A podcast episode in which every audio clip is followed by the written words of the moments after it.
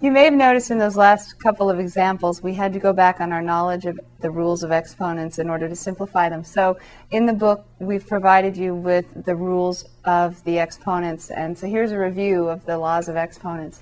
b to the n equals b times b times b times dot, dot, dot. However many, whatever n is, that's how many b's you have multiplying together. It's just shorthand for repeated multiplication. The next one, what's b to the negative n then? If you remember that b to the negative 1 is 1 over b, then you have 1 over b to the nth power. So b to the negative n is just 1 over b to the n. The next one um, we have is this one, b to the m times b to the n. And this is mb's multiplied and nb's multiplied. And if you want to think about an easier example, b squared times b cubed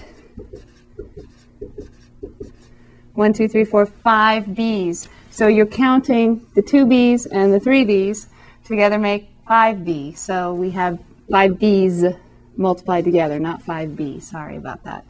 We have five B's multiplied together. So that's B to the fifth. Compared to 5B, that's just 5 times whatever B is. So it's B to the fifth because we have five factors of B. And so b to the m times b to the n, how do we get that? The key is to look at how we got b to the fifth. It's not just b to the fifth, it's b to the 2 plus 3 more. So adding the exponents. And so this is b to the m plus n. So b to the m times b to the n. If the bases match, then you rewrite that base and put it to the exponent, the sum of the exponents. The next one, slightly different, b to the m raised to the nth power. As an example, if you had b to the third power and then you squared the whole thing, squared means times itself. So you don't, it's not the same as the last one. You don't have b to the third times b squared. You have b to the third times another b third. So when you add those two threes together, you get b to the sixth. So that's how you can see the shortcut. If you have an exponent and you raise it to another power, to a higher power, you multiply the two exponents to get your final exponent, and then the base is just rewritten. So this is b to the sixth, and therefore b to the m raised to the nth power is b to the m times n, just the way we did 3 times 2 we do m times n. So remember, the, if it's a power raised to a higher power, then you multiply in the exponent.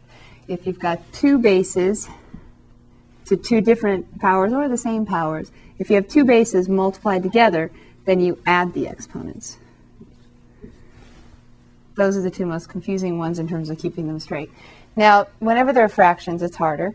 b to the m over b to the n, what's that? Well, let's try something that we know. b to the seventh over b cubed. b to the seventh over b cubed is, well, if you write out all the b's, I had to pick seven, didn't I? One, two, three, four, five, six, seven over three b's on the bottom. You're left with b to the fourth. Where does that four come from? Well, it came from canceling the three b's on the bottom, right? But if you can also see, it can come from 7 minus 3, doesn't it?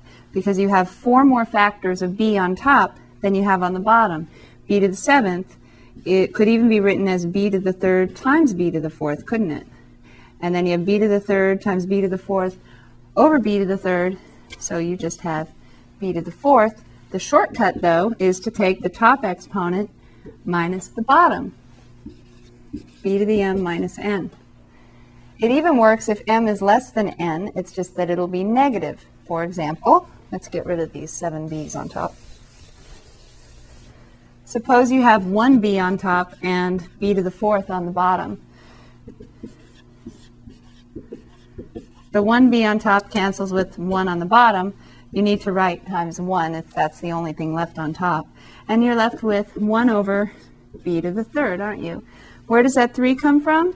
It comes from the 4 minus the 1, but then the 3 needs to be, the b to the third needs to be in the denominator because the one with the larger power was in the denominator. So you had more b's in the bottom, so they need to stay down there. b to the 4 minus 1, b to the third in the bottom. Or if you just apply the rule, b to the 1 minus 4, top exponent, always minus the bottom exponent. Then you get b to the negative 3. Notice this time you don't have to write 1 over if you put the negative. If you always do first minus second. Then the next step is 1 over b cubed. The same thing either way. So the shortcut is take the top exponent minus the bottom, but be consistent. If you decide to do it this other way, then don't automatically put a negative because you think it should go there. The negative only goes if you take the top exponent minus the bottom exponent.